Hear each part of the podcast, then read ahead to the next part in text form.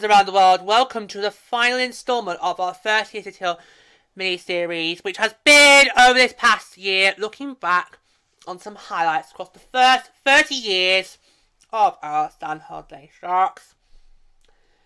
It's December. It's the final, final month where we can actually celebrate the anniversary. Because obviously from 2022, can't do anymore. Can't, can't try and drag out a lot any longer. It's not Disneyland Paris. where you can get away with that. Uh, but no, so yeah.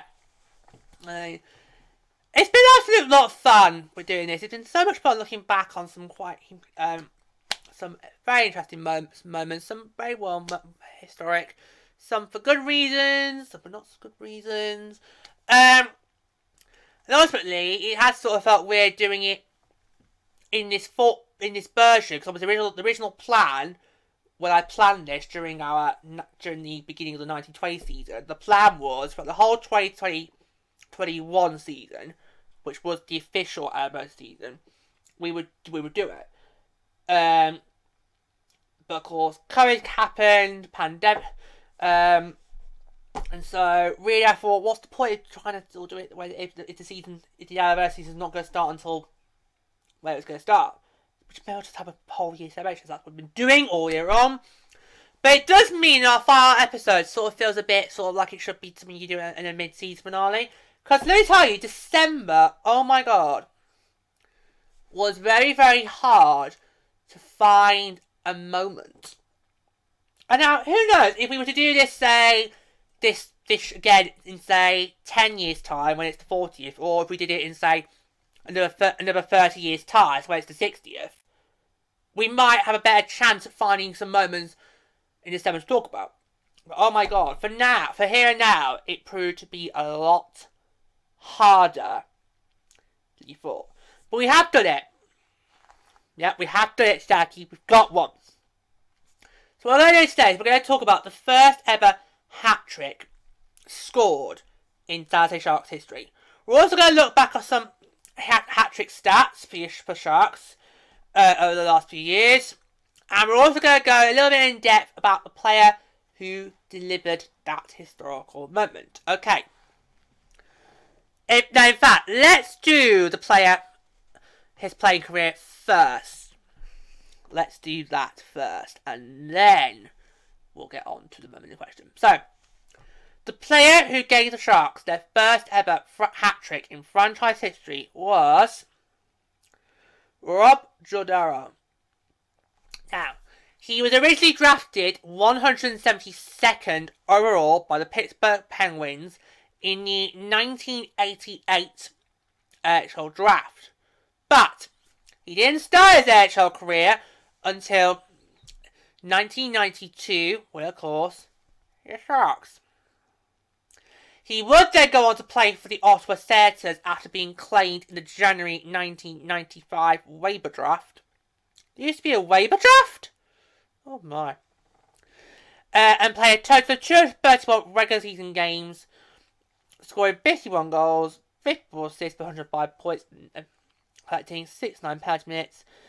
He also scored the first two, two, two hat tricks in Sharks history during that 92-93 season. We'll go to in a moment. And he was also the first Sharks player to be named the NHL's Rookie of the Month. He also played 14 playoff games with the Sharks during that infamous 1994 season scoring two goals. And he left the NHL after the 1996 season and played just one more season in Switzerland's uh, league before he retired. So, I'll give I'll give you his quick little stats, shark stats. So in the right, so in the 1992-93 season, Played 59 games for the Sharks, got 23 goals, 20 assists for a total of 43 points, and had 18 penalty minutes. Now, of course, the Sharks did not qualify that year.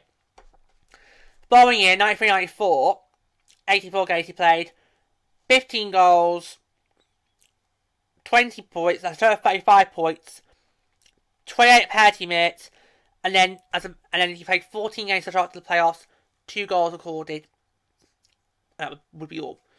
Right. So, as I mentioned, he got the first two.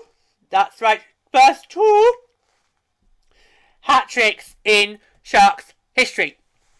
So, here we go.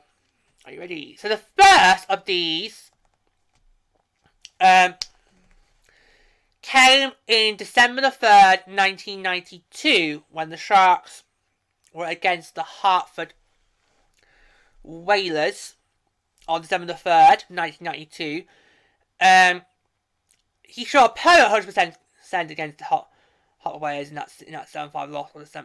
And then he followed up repeat hat trick performance the very next week. So literally seven days after getting his and the team's first hat trick of the season, he then follows it up with another um,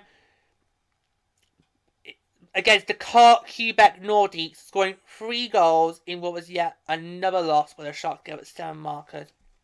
Again, what was the fast score in that? Look at look, I got the fast goal got the Hartford one, not the one against the Nordiques one. Bear me one sec, Sharks fans. So that would be December tenth then, nineteen ninety two, would it? Yes. Yes, nineteen ninety two. Uh, we know Quebec got seven. Ooh! 8 7. 8 7. So, oh, that was a lot closer than the Hartford one. Let me just check where both of these were. Were they, were they both in San Jose? Let me just double check that. We're at the Cow Palace. Um.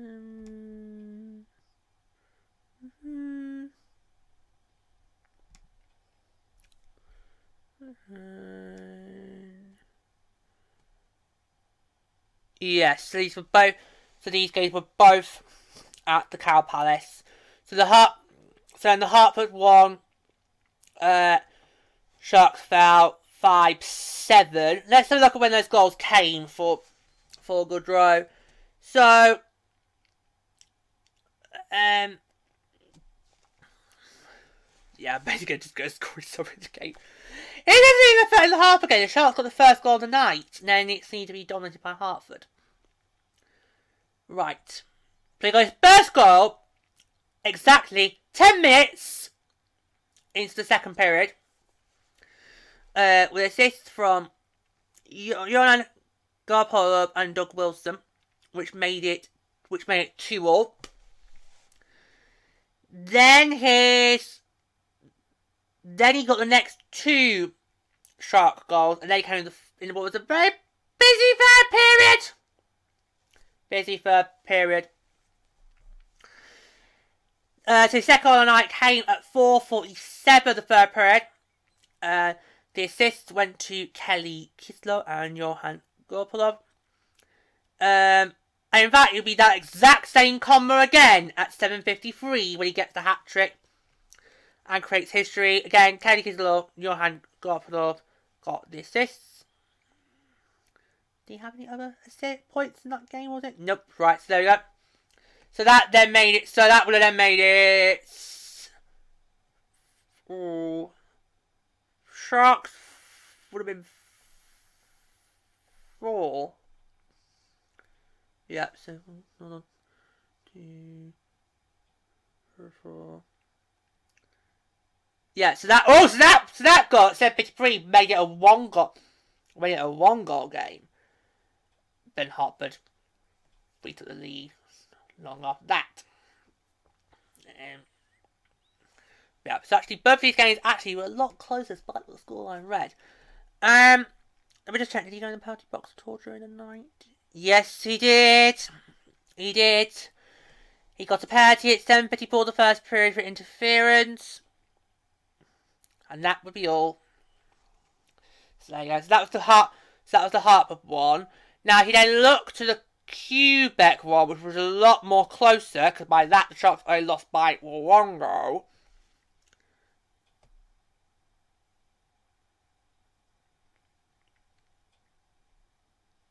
Let's have a look at it. There we go. So, um, oh my god. Look at all this scoring summary. Ah! Right, okay. Right. When did he get his first goal in that game? He in, so this is, the, this is the Quebec one now. Right, his first goal did not come till quite late in the second period. It was at 15-13 the second period. He got his first goal right there. Assists from Kenny Kisio and Rob Zettler, which made the score at that point. Oh my word.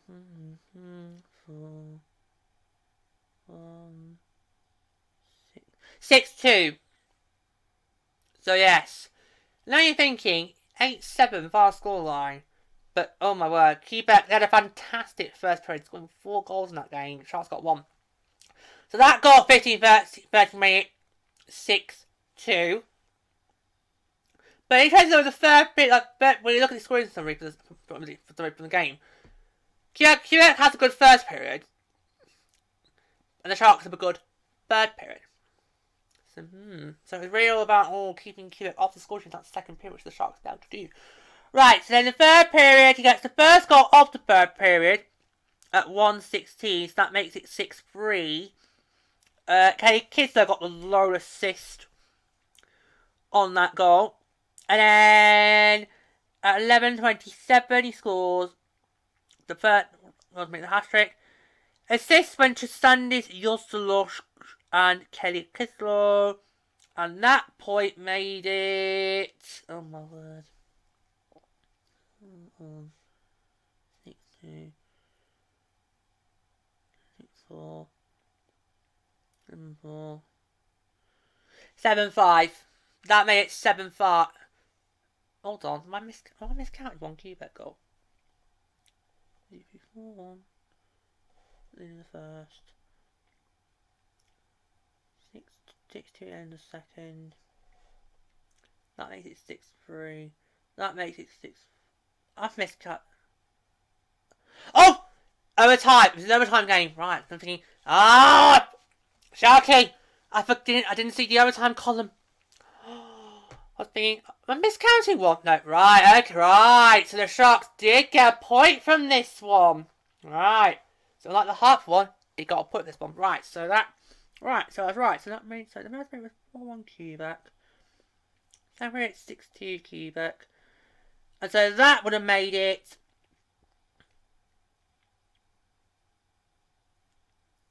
that's seven four. Made it seven five and the Sharks get the final two goals up to get of the regulation of regulation, but Hewitt would win it in overtime. Um, he didn't just like the Hartford boy. He didn't really assist any of Sharks' goals. Did he, was he in the penalty box for this game? No, no, he wasn't. He was not in her, not in penalty box for this game. So, yeah, so interestingly, two really quite close games. One being a two goal difference, one an overtime difference. The Sharks able to get something out of that rather than nothing.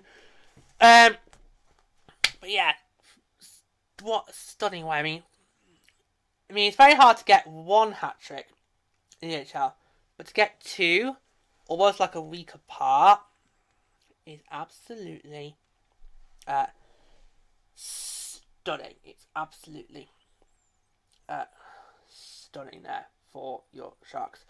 Right. So I don't think we talked much more about that really because I wasn't born without then. Um, there's not really much more to that. So I thought we would finish off by looking back at some other hat trick stats over the years. Okay, so it's been long. So, um, because what's interestingly is the roll call of hat trick specialists in team history is fairly an unsurprising one. You got four Rocket winner uh, drum and Cheechoo, like on challenge at the top. You've got um top with um with a wait wait right, let's go through the list here. So you got Chub and Chi Chi up the top.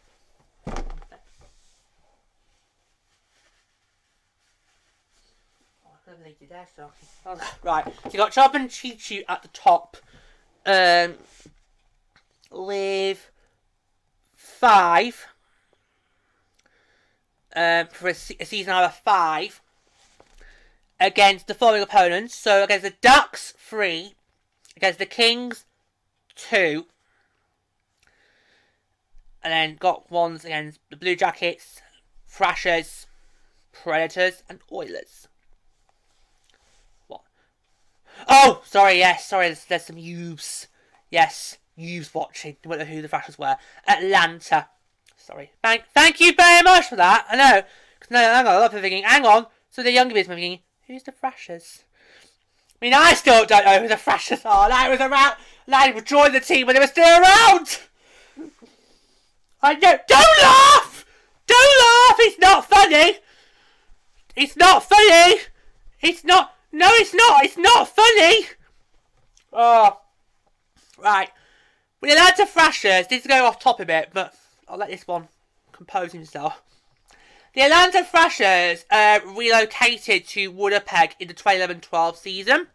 Um, so they were still around when I joined the Sharks in 2009, but I strangely was really don't really remember much about the Atlanta Thrashers, really.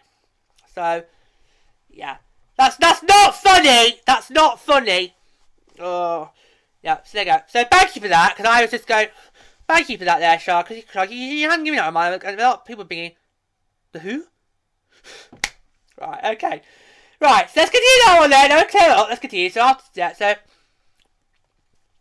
he literally is on challenge, Dom and Cheesy. Look at the rest of this list. He's literally on challenge. Up next, you've got Owen Nolan. He had a season high of one. Uh, two against, against the Blackhawks, one against Ducks. Right, this next one, as just mentioned, old the old schoolers, of course, the man that started this off, Rod Gaudreau, season high of two, as we mentioned, Hartford Whalers, Quebec Nordiques, and the other one, Dallas Stars. Right, now we can go back to, uh, referred by then, just the names. Okay, so after Gaudreau, you've got Patrick had a season high of one against supporting opponents, Red Wings, Kings, Oilers. Next on the list, with another season high of, of one, you got Jeff Friesen um, against the Jets and the Blackhawks.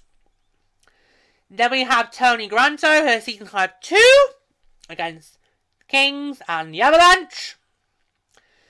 Then we've got Dany Heatley, again another season high of two against opponents such as the Blue Jackets and the Flyers.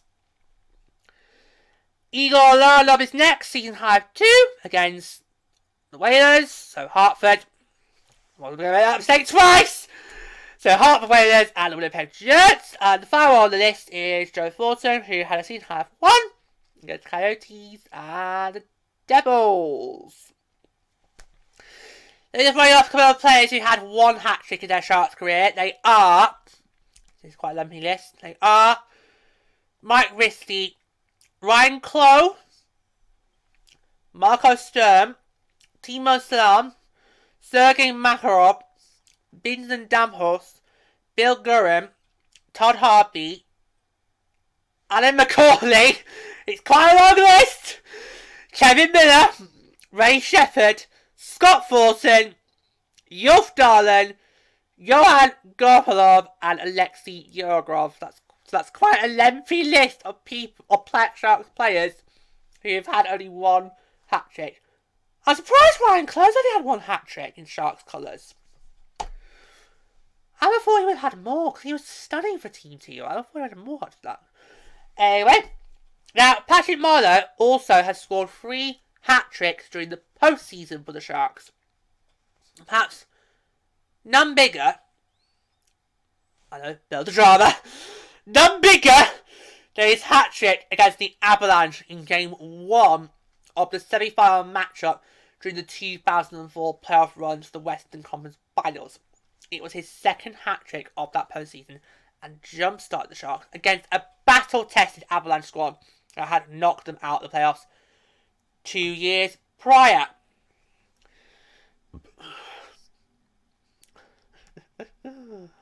okay, so uh, uh, so Owen Nolan holds the franchise record for most goals scored in the game, notching four tallies against the Ducks.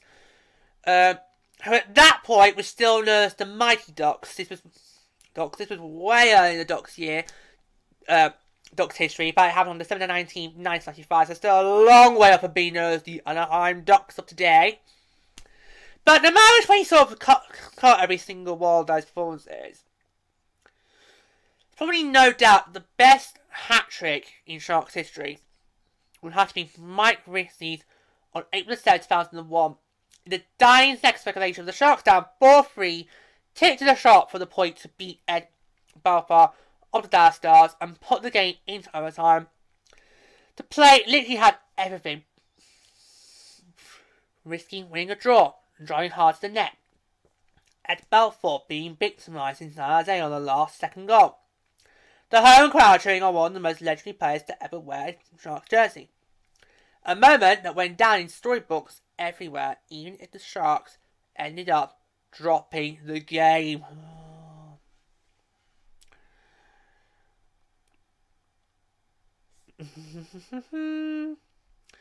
okay, so yeah, so there you go. So that is pretty much uh, some stats there for you, based um, says because I wasn't sure how, what could we do really, because this probably would be quite a short one. We can't really talk much about the about the history of Doctor hat tricks. Um, but we want to try and give you something there. So yes, it's been quite a lot. So yeah, so a lot of good stats there from quite some very, very talented players. Well, Sharky, it's finally time to say farewell to the mini series. Uh, it's been it's been an absolute blast.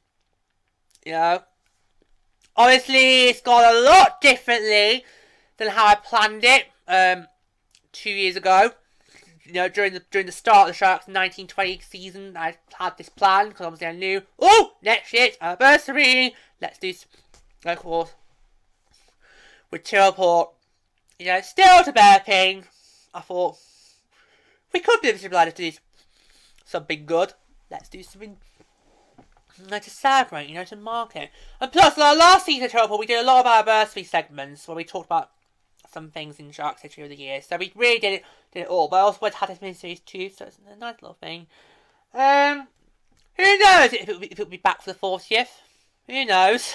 but but to say, if we were to do this again, it's like like it's like in, like say either ten years or twenty years down the line, there might be more stuff to cover, particularly for some of the tricky months. Because we couldn't get anything for December, because we couldn't get anything for the summer months.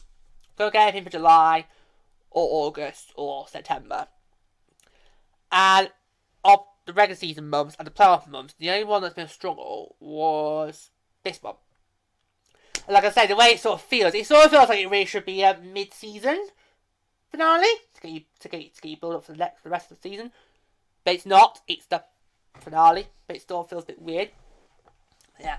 But as I say, that this is of course this course we're going to do a lot differently. Originally we were going we were going to start this October 2020 and go all the way through to June 2021.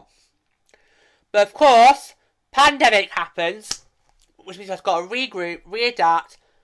Last season didn't start till January, so I thought, what's the point? Let's just wait wait until January and do it like a whole year thing.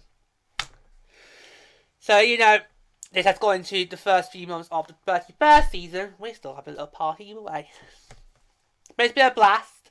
Thank you so much for joining us, whether you've been tuning in on the YouTube channel or you've been listening by the podcast version. Thank you so much.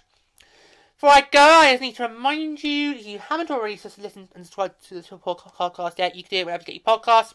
And also, you can now share us your thoughts um, by sending us an email to tierreportpodcast at gmail.com. And who knows, if we get enough audience feedback, we might just read it out on the show. Well, what's left for us to say is that's a wrap on 30 Years of Teal. And so I'll leave you now.